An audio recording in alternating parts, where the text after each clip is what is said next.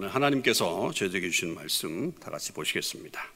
하나님 말씀은 에베소서 6장 13절에서 17절 그리고 이사야서 59장 17절에서 18절 말씀 보시겠습니다.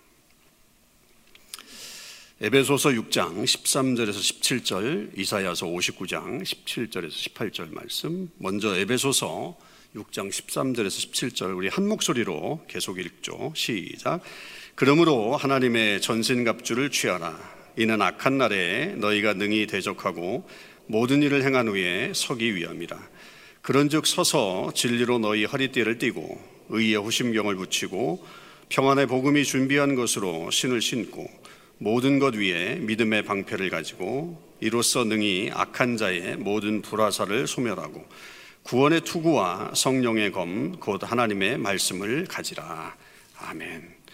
이사야서 59장 17절 18절 말씀 또 같이 읽겠습니다. 공의를 갑옷으로 삼으시며 구원을 자기의 머리에 써서 투구로 삼으시며 보복을 속옷으로 삼으시며 열심을 입어 겉옷으로 삼으시고 그들의 행위대로 갚으시되 그 원수에게 분노하시며 그 원수에게 보응하시며 섬들에게 보복하실 것이라. 아멘. 할렐루야. 네, 오늘도 영적 전쟁에 대한 말씀을 좀 계속 이어가도록 하겠습니다. 먼저 우리 그리스도인들이 영적인 전쟁에서 승리하기 위해서 아, 입어야 될 것이 하나님의 전신갑주다라고 말씀을 드렸고 그 전신갑주에 대한 어떤 복습으로 말씀드리면 가장 먼저 진리의 허리띠를 띄어라. 그리고 의의 호심경을 가슴에 붙여라. 그리고 세 번째는 평안의 복음의 신발을 신어라. 그리고 네 번째는 믿음의 그 방패를 가져라라고 지난주에 말씀을 드렸죠. 오늘 이 다섯 번째로 하나님의 전신갑주로 우리가 취해야 될 것은 바로 이 구원의 투구라고 하는 것입니다. 당연히 이 투구라고 하는 것은 머리를 보호하기 위해서 쓰는 것을 말하죠. 오늘날 군인들에게는 철모 어, 이렇게 이해하시면 쉽겠습니다. 이 로마 군인들의 투구는 일반 용사들은 주로 가죽으로 된 것을 썼다 그러고요. 그러고요. 고급 장교들은 노시나 쇠로 된 것들을 착용했다고 합니다. 말씀드렸듯이 이 투구라고 하는 것은 머리를 보호하게 되어 있지 않습니까? 왜냐하면 이 머리가 우리의 생명과 직결되어 있기 때문입니다. 그래서 예전에는 사람을 처형할 때 어떻게 처형을 했어요? 참수형을 했잖아요. 예, 그래서 이제 그 목숨을 그렇게 끊는 그런 일들이 있었습니다. 성경에 나오는 인물 중에 참수형을 당해서 아주 비극적으로 끝낸 인물 중에 하나가 사울 왕입니다. 예, 사울 왕의 최후를 우리가 사무엘서를 보면 이 블레셋과의 전쟁에 나가서 결국은 그 전쟁에서 패하게 되는데 결국 목이 베어지는 비참한 결과를 맞이하게 됩니다. 근데 이런 일들은 뭐 성경뿐만 아니라 우리가 고대 전쟁에 있어서는 동서양을 막론하고 이런 일들이 많이 일어나게 되죠. 우리가 아주 잘 아는 이야기 중에 이 삼국지에 나오는 이 아주 유명한 그 이야기 하나가 있지 않습니까? 그게 바로 관우라고 하는 장수의 일화입니다. 관우는 삼국지에서 가장 멋진 인물로 그렇게 묘사되어 있는데 그가 이 오나라의 공격을 받고서 거기서 이제 죽, 죽게 되죠. 오나라 공격을 받고 죽게 되는데 그때 이제 오나라 장수 여몽이라고 하는 장군이 관우의 목을 베니다. 관우의 목을 베가지고 그것을 그냥 뭐 효시한 게 아니라 그 머리를 누구한테 보내죠? 조조에게 보냅니다. 그 이유가 있습니다. 아, 유비가 이 관우의 죽음을 알게 된 유비가 화가 나니까 결국은 거기에 대한 복수를 할 것을 예상해서 그 머리를 그 조조에게 보내게 돼서 그 원한을 조조에게 돌리게 됩니다. 근데 이 조조는 어떻게 합니까? 이 관우를 너무너무 존경하기 때문에 이, 이 관우의 머리를 아주 정중하게 장례식을 치러지죠. 그래서 지금도 이 중국의 낙양시에 가면 이 관우의 머리를 모신 사당이 있다고 그래요. 관림이라고 아주 중요한 그런 그 아마 관광 명소가 되고 있다고 합니다. 조금 다른 이야기였지만 하여튼 그만큼 이 머리 그리고 이 투구가 얼마나 우리에게 중요한가라고 하는 것을 알게 되죠. 그러니까 요즘 전쟁에 나가면 이 철모를 쓰는 것을 생각해 볼 수 있지만 사실 이게 좀 우리하고는 좀 거리가 먼다면 여러분 우리가 좀 쉽게 생각할 수 있는 것은 우리가 쓰는 헬멧 일상생활에서 쓰는 헬멧을 생각해 보는 것도 오늘 말씀을 이해하는데 상당히 도움이 될 것 같습니다. 요즘 헬멧을 쓴 분들을 우리가 많이 보죠. 아, 오토바이를 타시는 분들이라든지 아니면 뭐 자전거를 타시는 분들도 그렇고 또 요즘 이제 길거리에 많이 늘어났더니 늘어나고 있는 전동 킥보드 같은 거 타실 때 그리고 또 뭐 겨울에 가면 스키를 타실 때 보면 다양한 곳에서 헬멧을 쓰는 것이 일상화되고 있습니다. 그러면 왜 그분들이 헬멧을 쓸까요? 우리가 뭐 걸어 다닐 때 헬멧을 거의 쓰지는 않지만 왜 그런 걸 헬멧을 쓸까요? 역시 머리를 보호하기 위해서 헬멧을 쓰는 겁니다. 만일 그 헬멧을 쓰지 않고 자전거를 타거나 아니면 오토바이를 타거나 스키를 탔을 때 넘어지게 되면 머리에 손상이 되면서 죽음에 이르는 경우도 있고 죽음에 이르지 않는다면 아주 심각한 후유증에 그렇게 걸려서 나중에 고생을 너무 많이 하는 것들을 우리는 봅니다. 그래서 이제 헬멧을 쓰게 만든 거죠. 그 미국에서 아, 조사를 좀 해봤는데요. 그 헬멧을 쓰는 경우와 그렇지 않은 경우를 조사를 했어요. 그래서 이 700건의 자전거 사망 사고, 700건의 자전거 사망 사고가 그 케이스를 조사해 봤더니 한 700건의 사망 사고 중에 4분의 3 정도가 머리가 부상을 입어서 죽었다는 거예요. 그래서 결국은 그 헬멧만 제대로 썼어도 그 죽음의 3분의 2 정도는 예방하거나 혹은 줄일 수 있었다라고 하는 그런 보고서가 있습니다. 자, 이렇게 중요한 헬멧을 그런데 사람들이 왜 안 쓸까요? 왜 안 쓰려고 하고 그럴까요? 물론 뭐 이 북미주는 정말 잘 쓰려고 하는 노력을 많이 하지만 또 일부 나라에서는 헬멧에 대한 어떤 경각심이 잘 없는 그런 나라들이 있잖아요. 근데 왜 이렇게 헬멧을 쓰지 않을까? 그것도 이제 조사를 해봤는데 저는 이것이 오늘 우리 그리스도인들에게도 아주 중요한 시사점을 던져준다라고 생각을 합니다. 여러분 사람들이 헬멧을 쓰지 않는 가장 큰 이유가 뭔지 아십니까? 뭔지 아십니까? 어쩌면 정말 말도 안 되는 이유일 수도 있지만 가장 큰 이유는 머리가 눌려서 스타일이 구겨질까 봐서 안 쓴다는 거예요. 이해가 되십니까? 이해가 좀 되십니까? 사실 저는 조금 이해가 되는데 왜냐하면 저는 모자를 잘 안 쓰거든요. 모자를 잘 안 쓰는 편인데 그 이유 중에 하나가 모자를 쓰고 나면 이 머리가 눌려가지고 조금 저도 신경이 좀 쓰여서 머리를 모자를 잘 안 씁니다. 그러니 이 머리에 신경을 많이 쓰는 사람들인 경우에는 이 머리가 잔뜩 눌려가지고 예, 헬멧을 쓰지 않으려고 하는 그런 이야기는 굉장히 가능성 있는 이야기다라고 생각을 합니다. 만약 이것이 우리의 영적인 삶에서 한번 생각해 본다면, 영적인 의미를 한번 생각해 본다면 여러분 어떤 것일 수 있을까요? 그것을 저는 이렇게 생각합니다. 그리스도인으로서의 어떤 겉멋을 부리려고 하는 사람들이 있겠구나라고 하는 생각이죠. 뭐 그리스도인들에게 무슨 겉멋이 있을 수 있겠는가라고 그렇게 생각해 볼 수 있지만 뭐 이런 것이 겉멋의 일종이 아닐까 싶어요. 우리 중에는 진실한 믿음보다는 그냥 교회 다니는 것이 내가 교회 다니는 것이 무슨 액세서리가처럼 여기는 그런 사람들도 있고 또 교회를 다니는 것은 그래도 아, 교양인이나 혹은 또 사회생활을 나는 잘해 이렇게 인간관계 잘하고 있어라고 하는 것으로 비춰질 수 있는 면들이 있다라고 생각하는 분들이 바로 이런 겉멋이 있는 분들이 아닐까 생각해요. 그러나 이런 생각은요, 여러분 영적으로도 굉장히 위험한 생각이고 빨리 어떤 우리 안에 그런 아, 본질의 신앙의 보기보다는 어떤 그런 주변부의 겉멋과 같은 그런 우리의 모습이 있다고 한다면 빨리 구원의 투구를 제대로 아, 써야 한다라고 하는 것입니다. 헬멧을 쓰지 않게 되는 두 번째 이유는 어떤 경우냐면 아, 마도 많은 분들이 이거는 공감할 수 있을 것 같기도 한데 약간 핑계와 관련되어 있는 건데 가까운 곳에 빨리 다녀오려고 안 썼다 이렇게 얘기하는 분들이 있어요. 그러니까 얼마 안 되는 거리, 얼마 안 되는 그 시간 동안 예, 나는 빨리 갔다 올 테니까 그때 뭐 굳이 뭐 헬멧을 귀찮게 쓰고 나가느냐, 그냥 빨리 안 쓰고 그냥 빨리 일 보고 들어오면 된다라고 생각을 하는 것이죠. 그러나 여러분 이런 생각도 얼마나 어리석은 생각인지 우리는 잘 알고 있습니다. 사고가 무슨 거리와 상관이 있나요? 사고가 무슨 시간과 상관이 있나요? 아주 먼 거리를 다녀와도 사고가 일어나지 않을 수 있지만 아주 가까운 거리를 다녀오더라도 그 짧은 시간에 엄청난 사고가 일어날 수 있다라고 하는 것을 우리는 압니다. 그러니까 이 사고라고 하는 것은 시간이나 거리와는 상관이 없다라고 하는 것이죠. 그런데 내가 빨리 갔다 오면 괜찮을 것이라고 그래서 헬멧을 쓰고 가지 않아도 된다라고 하는 어떤 그런 생각으로 우리가 긴장감을 가지지 않고 그냥 나간다고 한다면 도리어 큰 어려움을 당할 수 있다라고 하는 거죠.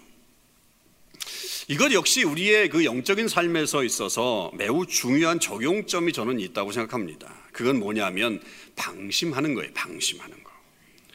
스스로 생각할 때, 아, 나는 어느 정도 신앙의 단계에 올라왔구나 라고 판단을 해서 아무것도 안 하려고 하는 거죠. 신앙생활에 어떤 더 적극적인 표현들을 하지 않고 심지어는 다른 이들의 신앙에 대해서 판단하고 그다음에 그렇게 가볍게 여기는 경우가 생기면 여지없이 무너지는 경우가 바로 이 경우들입니다.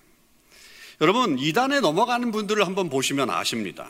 물론 어떤 분들은 이제 갓 신앙생활을 시작하는 분들이 이단에 넘어가는 분들이 있지만 어디 그렇습니까? 꼭 그런 분들만 이단에 넘어가든가요? 어떤 사람들은 아, 정말 이해가 안 되는데 이단에 넘어가신 분들이 있어요. 왜냐하면 아, 저분은 신앙생활 몇십 년을 한 분인데 심지어 교회에서 아주 중요한 직분을 맡고 계신 분들인데도 심지어는 뭐 목사인데도 이단에 넘어가는 경우들이 있는 것을 봅니다. 이유가 분명하겠죠. 방심했기 때문입니다. 그러니까 어느 정도 내가 신앙생활을 하고 있다는 어떤 착각하에 말씀 보는 일들을 소홀히 한다거나 아니면 기도하고 영성 생활을 하는 일들을 소홀히 하게 되면 그 틈을 사탄이 노리는 겁니다. 그 짧은 시간을 노리는 거죠. 그래서 결국 그런 말이 성경에 있었냐? 이런 생각이 들어오게 되죠. 이단이 막 얘기할 때, 어, 저런 말이 성경에 있었어? 난 성경을 아무리 읽어도 그런 거 못 봤는데? 이렇게 생각을 하면서 결국 그 이단에 넘어가는 경우들이 꽤 많이 생깁니다. 그러니까 사탄은 우리에게 조금의 틈만 주게 되면 그 틈을 이용해서 성도들을 무너뜨리려고 가진 모략을 동원하기 때문에 여러분 우리는 짧은 시간이라고 할지라도 한시라도 이것에 대해서 방심해서는 안 된다라고 하는 거죠. 그래서 뭐 짧은 거리 헬멧 안 써도 된다라고 하는 식의 어떤 생각을 버리고 언제든지 우리는 구원의 투구를 쓰고 있어야 된다라고 하는 것입니다. 헬멧을 쓰지 않는 마지막 이유가 또 있어요. 그, 그게 뭐냐면 이거는 주로 10대들, 10대들이 뭐 많이 그런 것들을 타니까 이들에게서 나타나는 현상이기도 하지만 이들은 그냥 반항심 때문에 안 쓴다는 거예요. 이, 이 나이의 특징이죠. 아, 기존 질서에 반항하는 모습을 보여줌으로 인해서 자기의 존재를 이렇게 더 드러내려고 하는 소위 말한 객기입니다. 객기.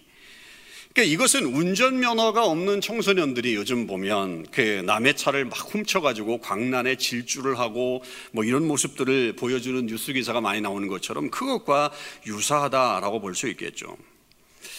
저는 이런 모습은 우리 그리스도인들에게는 그렇게 많이 나타나지는 않는다. 아, 그렇게 생각을 하지만 그래도 혹시 그런 모습이 나타날 때가 있는 경우가 있다라고 생각합니다. 그러니까 이게 뭐냐면 교회를 다니면서 하지 말아야 할 행동이 분명히 있어요. 그 하지 말아야 할 행동이 있는데 어떤 내 속에 반항적인 성경 말씀이나 혹은 하나님 말씀이나 혹은 이 신앙 기존의 신앙생활에 반항적인 어떤 생각을 하겠다고 하는 생각이 한번 들어오면 일탈의 마음을 가지고 신앙에서 벗어나려고 하는 그런 모습들이 있다라고 하는 거죠.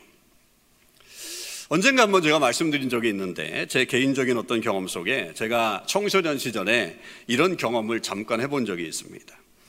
저는 아, 그때까지 어릴 때부터 그때까지 신앙생활을 해오면서 주일 성수는 목숨처럼 지켰습니다. 정말 주일 성수는 목숨처럼 지켜왔습니다. 그래서 한 번도 주일을 빠진 적이 없어요.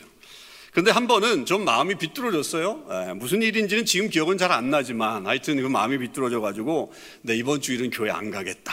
이런 생각을 했던 적이 있어요. 그래서 그 주일에는 제 친구와 함께 청계천 그 고서점가 거기를 돌아다니면서 예배에 일부러 참석을 안 해본 적이 있었습니다.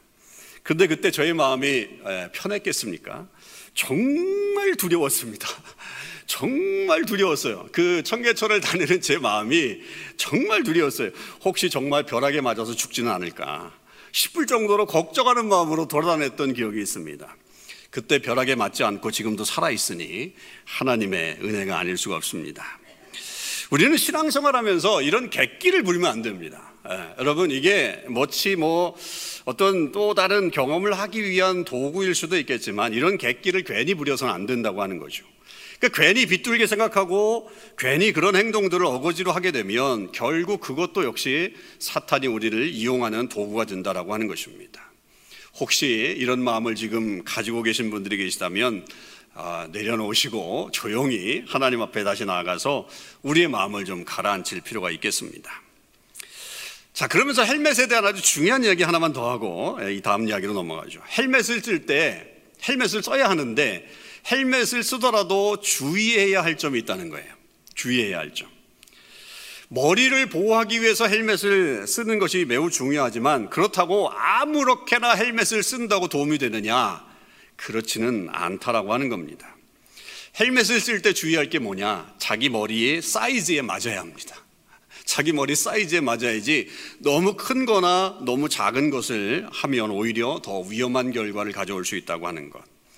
그리고 헬멧을 쓸 때는 정 위치에 써야 한다는 거죠. 뭐 이렇게 뒤집어서 이렇게 쓴다거나 뭐 쓰는 신용만 하는 어떤 그런 데 그렇게 쓰면 안 되고 정말 보호해야 될 그 부분을 보호할 수 있도록 그 정 위치에 쓰지 않으면 헬멧은 의미가 없다는 거고요. 또 이 줄이 있잖아요. 이 줄을 느슨하게 매서는 안 되고 단단히 고정시켜서 이 헬멧이 흔들리지 않게 하는 것이 헬멧을 쓰는데 아주 중요한 요소라고 합니다. 그러니까 이런 것을 지키지 않으면 헬멧을 쓰긴 썼는데 오히려 그것이 우리의 안전을 더 지켜주지 못하고 더 어려운 일들을 그 헬멧 때문에 더 어려운 일들을 우리에게 맞이할 수 있게끔 벌어질 수 있게끔 만드는 사실을 우리 명심해야 된다라고 하는 거죠. 저는 이런 원리도 역시 우리 영적인 원리에도 매우 중요한 요소가 된다고 생각합니다. 여러분, 우리 역시 이 믿음의 무장들을 전신갑주를 통해서 무장들을 해나가면서 잘 준비를 해야 되는데 준비를 하는 것 같기는 해요. 준비를 하는 것 같긴 하지만 제대로 하지 않는, 제대로 하지 못하는 경우들이 생긴다라고 하는 거죠. 그러니까 다시 말하면 믿음 생활을 하긴 하는 것 같은데 대충 믿음 생활을 한다라고 하는 것입니다. 그러면 그것이야말로 사탄이 우리를 노리는 아주 좋은 먹잇감이 되는 거죠. 여러분, 우리는 무엇이든지 대충 하면 안 됩니다. 대충 예배에 나가고 싶으면 나가고, 아, 오늘은 좀 기분이 그러니까 안 나가야 되겠다라고 생각하면 안 나가면 안 되시는 겁니다. 대충, 아, 오늘은 좀 말씀을 한번 볼까? 아, 그래도 좀 오늘 찜찜하니까 말씀 한번 보자. 라고 하면서 대충 말씀을 보고 싶을 때만 봐서는 안 되고요. 봉사하시는 것도 아 그냥 뭐 이럴 때는 봉사하고 저럴 때는 좀 쉬어야 되겠다라고 하면서 우리의 마음속에 어떤 대충 해야 되겠다라고 하는 그런 일들은 굉장히 위험할 수 있다라고 하는 거죠. 우리는 어떤 일을 하든지 어떻게 하라 말씀하셨냐면 주님께 하듯 해야 된다. 우리는 무슨 일을 하든지 죽게 하듯 하라라고 하는 이 사도 바울의 말을 우리는 기억해야 되고 최선을 다해서 우리는 믿음 생활을 하지 않으면 안 됩니다. 하는 둥 마는 둥 그렇게 신앙생활을 하게 되면 오히려 그 신앙생활이 우리를 더 어렵게 만들 수 있고 사탄이 우리를 더 많이 그렇게 먹잇감으로 알면서 우리를 더 이용해 먹을 수 있는 그런 일들이 벌어질 수 있기 때문에 우리는 기왕 믿음 생활을 했다고 한다면 철저하게 그리고 꽉 조이면서 안전하게 우리의 신앙생활을 해나가야 된다라고 하는 것이죠. 자, 이런 헬멧, 투구에 대한 이야기를 좀 많이 말씀을 드렸는데 바울은 우리에게 이 투구를 쓰되 무슨 투구를 쓰자고 얘기하냐면 구원의 투구를 쓰라고 권면하고 있습니다. 이 말은 바울이 그냥 툭 던진 말이 아니고 아, 이사야서 59장 17절 우리가 읽었던 말씀에서 온 거죠. 이사야서 50장 59장 17절을 다시 보시면 공의로 갑옷을 삼으시며 구원을 자기의 머리에 써서 투구로 삼으시고 보복을 속옷으로 삼으시며 열심을 입어 겉옷으로 삼으시고 이렇게 표현되어 있어요. 여러분 이 말씀이 뭐냐면 하나님께서 이스라엘 백성들을 구원하시기 위해서 전사로 준비하고 계시는 장면을 말하는 겁니다. 그러니까 하나님이 마치 우리가 지금 언급하고 있는 하나님의 전신갑주를 입는 그 장면을 그래서 하나님이 마치 전사처럼 나타나셔서 이스라엘 백성들을 구원하시러 이제 출정 준비를 하시는 장면이 바로 이사에서 59장 17절 18절 말씀인데 그때에 이 머리에 써시는 하나님의 이 머리에 쓰시는 그것이 바로 구원을 마귀 머리에 써서 투구로 삼으셨다라고 성경이 말하고 있는 거죠. 그러니까 그런 어떤 열정적인 그 모습, 그러니까 그 우리 그 거기서 말하는 하나님의 이 구원의 모습은 바로 우리를 구원하시기 위해서 열정적인 모습을 보여주시는 그 장면을 그 말하고 있는 거죠. 바울은 구약의 이 이미지를 이 이미지를 그대로 이 신앙으로 가지고 와서 우리 성도들도 성도들도 이 악한 세력과의 대항하는 영적인 전쟁에서 우리가 투구를 써야 할 때 그 투구가 무슨 투구여야 되냐면 구원의 투구여야 한다라고 하는 사실을 말하고 있는 것입니다. 자, 그러면 여러분 우리는 어떤 구원의 투구를 써야 합니까? 세 가지 말씀드립니다. 잘 오늘 기억해 주시면 좋겠습니다. 구원의 투구 첫 번째 구원의 확신입니다. 구원의 확신. 구원의 확신이라고 하는 것은 내가 구원받았다라고 하는 사실을 확신하는 것. 여러분은 구원의 확신이 있으십니까? 여러분 정말 구원의 확신이 있으셔야 합니다. 그렇다면 그 구원은 어떻게 내게 주어진 것입니까? 어떻게 내게 주어진 것입니까? 여기서부터 헷갈리시면 안 돼요. 난 구원받았어. 그런데 내가 어떻게 구원받았지? 여기서부터 헷갈리시면 안 되죠. 우리의 구원은 어떻게 해요? 예수 그리스도를 통해서만 가능합니다.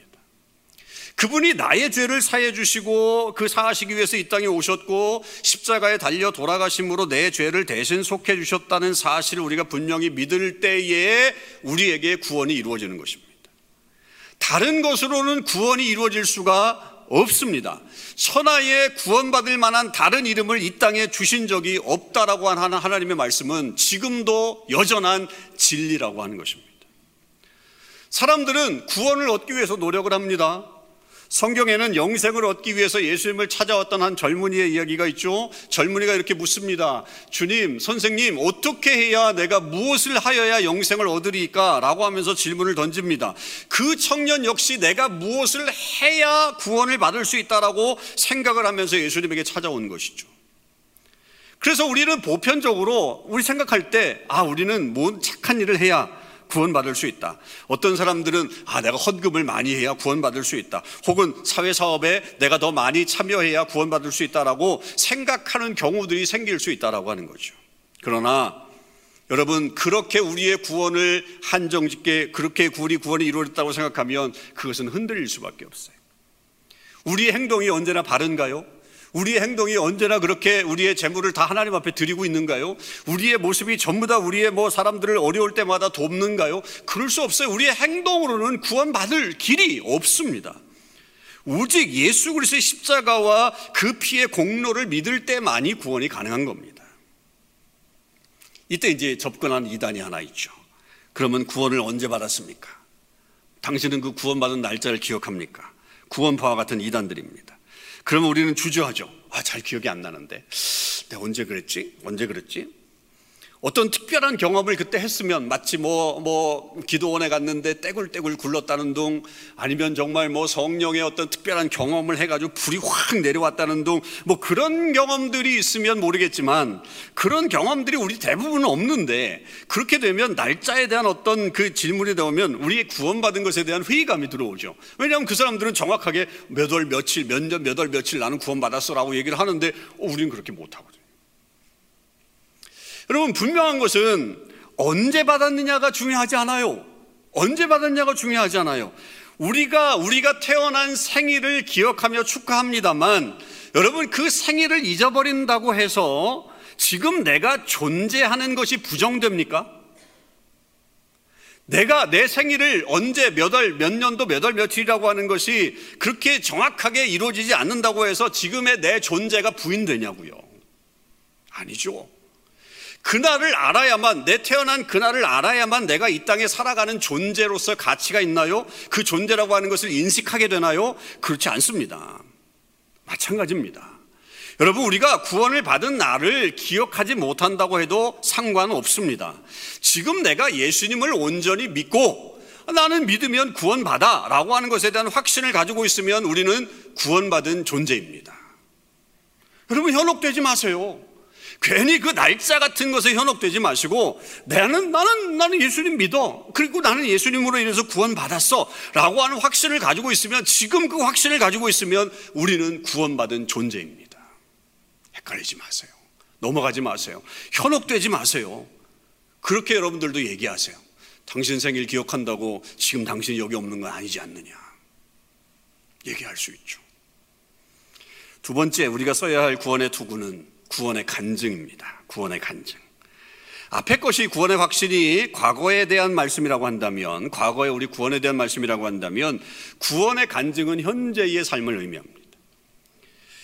우리가 구원받았다라고 하는 이 확신이 자칫 우리에게 오류를 범하게 할 수 있는 위험성이 내포되어 있는 것을 우리가 다 알고 있습니다. 그게 뭐냐면, 이렇게 생각하는 겁니다. 야, 난 구원받았으니까 무슨 일을 해도 상관없어. 아무렇게나 살아도 돼. 이런 생각을 갖게 되는 거죠. 그러니까 구원이라고 하는 것을 이미 내가 예수님을 믿음으로 말미암아 구원을 받았으니까 따놓은 당상이야. 이거는 그냥 접는 거야. 그렇게 생각하면서 삶을 내 마음대로 개차반처럼 살아도 구원을 받을 수 있으니 아무렇게나 내 생각대로 내 뜻대로 내 마음대로 살자라고 하는 생각이 있는데 여러분 이것은 굉장히 위험한 생각입니다. 물론 우리가 한번 받은 구원은 흔들림이 없죠. 그리고 분명 그 우리의 구원이 행위와 관련이 있지 않아요. 행위와 관련이 없다라고 하는 걸 분명히 말씀드렸어요. 그러나 그럼에도 우리의 행동이 구원받은 자의 삶을 제대로 살지 못하면서 하나님의 영광을 가리거나 하나님의 영광을 가리거나 하나님의 성령을 근심하게 하는 일을 한다고 한다면 우리의 구원도 취소될 수 있다는 것을 우리는 기억해야 합니다. 성경은 그것을 분명히 말하고 있거든요. 우리가 지난번 히브리서 묵상에서도 살펴본 것과 같이 한 번 구원받은 자들 중에서도 타락한 자들이 있다라고 하는 경고를 히브리서 기자가 했습니다. 우리 구원에 대한 경각심을 갖지 않으면 안 된다라고 하는 것을 분명히 말씀하고 있는 거죠. 우리의 삶 속에서 이 성도들의 삶 속에서 우리가 구원의 투구를 쓴다라고 하는 것은 구원받은 자의 간증이 나타나야 합니다. 교회에서는 구원받은 것 같은 모습을 가지고 살아가지만 그렇게 그리스도인답게 살아가는 것 같지만 교회를 벗어나면 그렇지 않은 경우들이 발생하고 심지어 세상 사람들보다 더 못된 모습을 가지고 살아간다면 그것이야말로 구원의 투구를 잘못 쓰고 있는 것과 같은 것이라고 볼 수 있죠. 사탄은 그 틈을 타서 공격을 하죠. 우리가 믿는 자로서 본이 되기보다는 우리의 믿음이 오히려 우리를 깊은 절망으로 끌어낼 수 있는, 이끌어갈 수 있는 도구가 되고 수 있다는 사실을 잊어서는 안 됩니다. 우리는 구원받은 자로서의 말과 구원받은 자로서의 행동을 나타내야 합니다. 우리의 언어가 그리스도인다워야 하고 우리의 행동이 그리스도인다워야 합니다.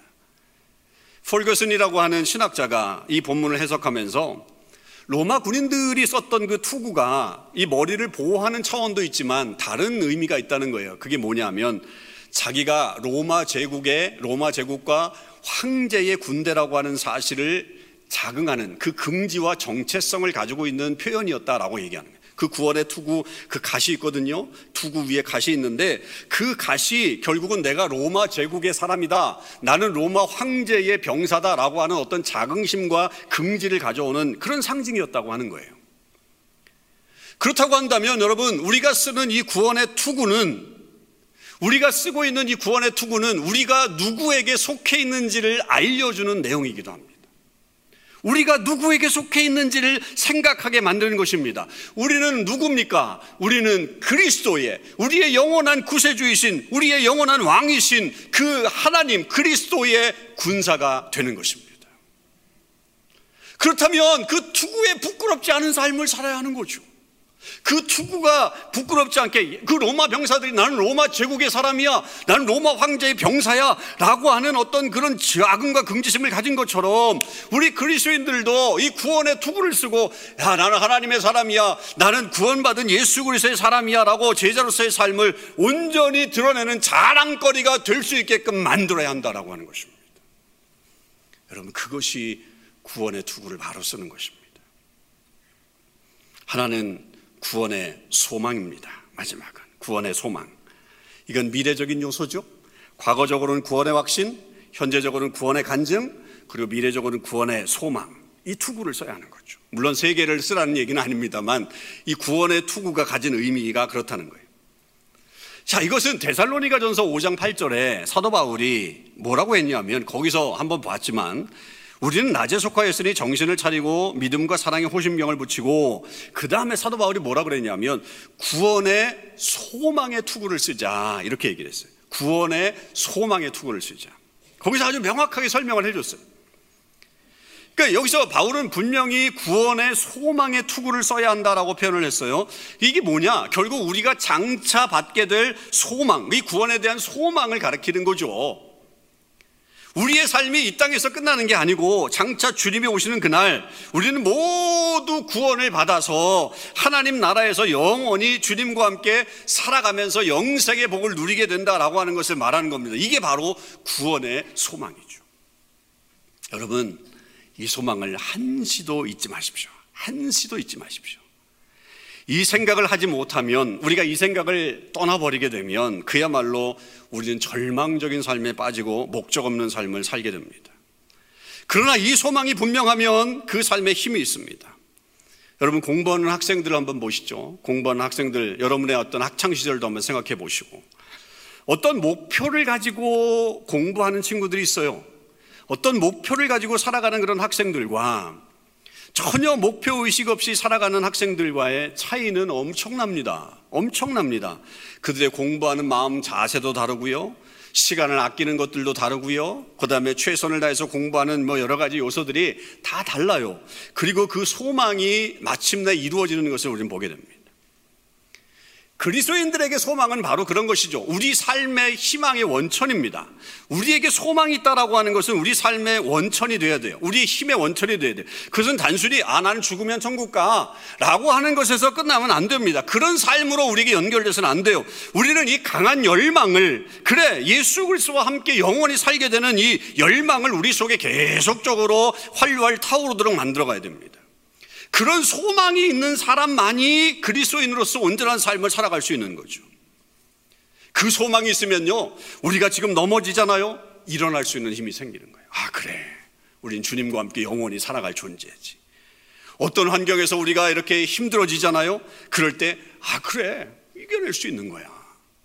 우리가 어떤 황폐한 길을 간다고 생각해도 그래 마침내 우리는 승리할 거야 라고 하는 그 소망 그것이 결국 우리를 강한 믿음을 갖게 만드는 그런 역사를 만들어 간다라고 하는 거죠. 여러분 이런 소망이 여러분 안에 있기를 주님의 이름으로 축원합니다. 이런 구원의 소망의 투구를 쓰십시오. 이런 구원의 소망의 투구를 잘 쓰십시오. 아무렇게나 쓰지 마시고 잘 쓰십시오. 그러면 어떠한 사탄의 공격에도 넘어가지 않습니다. 구원의 확신의 투구, 구원의 간증의 투구, 구원의 소망의 투구. 이 구원의 투구를 온전히 써서 여러분 모두가 영적인 전쟁에서 승리하게 되시는 역사가 있기를 다시 한번 주님의 이름으로 축원합니다. 기도하시겠습니다. 하나님 감사합니다. 오늘은 이 영적인 전쟁에서 우리가 구원의 투구를 써야 한다라고 하는 이 귀한 말씀을 나누었습니다. 구원의 투구는 우리의 구원의 확신을 갖는 것이요. 구원의 간증을 사람들에게 나타내는 것이요. 구원의 소망을 가지고 계속적으로 전진해 나가는 우리의 모습을 말하는 것이라고 오늘 알게 되었습니다. 아무렇게나 써서 오히려 우리가 이 믿음 생활이 우리를 넘어지게 하는 근거가 되지 않게 하시고 하나님 단단히 잘 써서 우리 구원이 온전히 이루어지는 역사를 경험할 수 있는 주의 백성들 되게 해 주시옵소서. 감사드립니다. 예수님의 이름으로 기도하옵나이다. 아멘.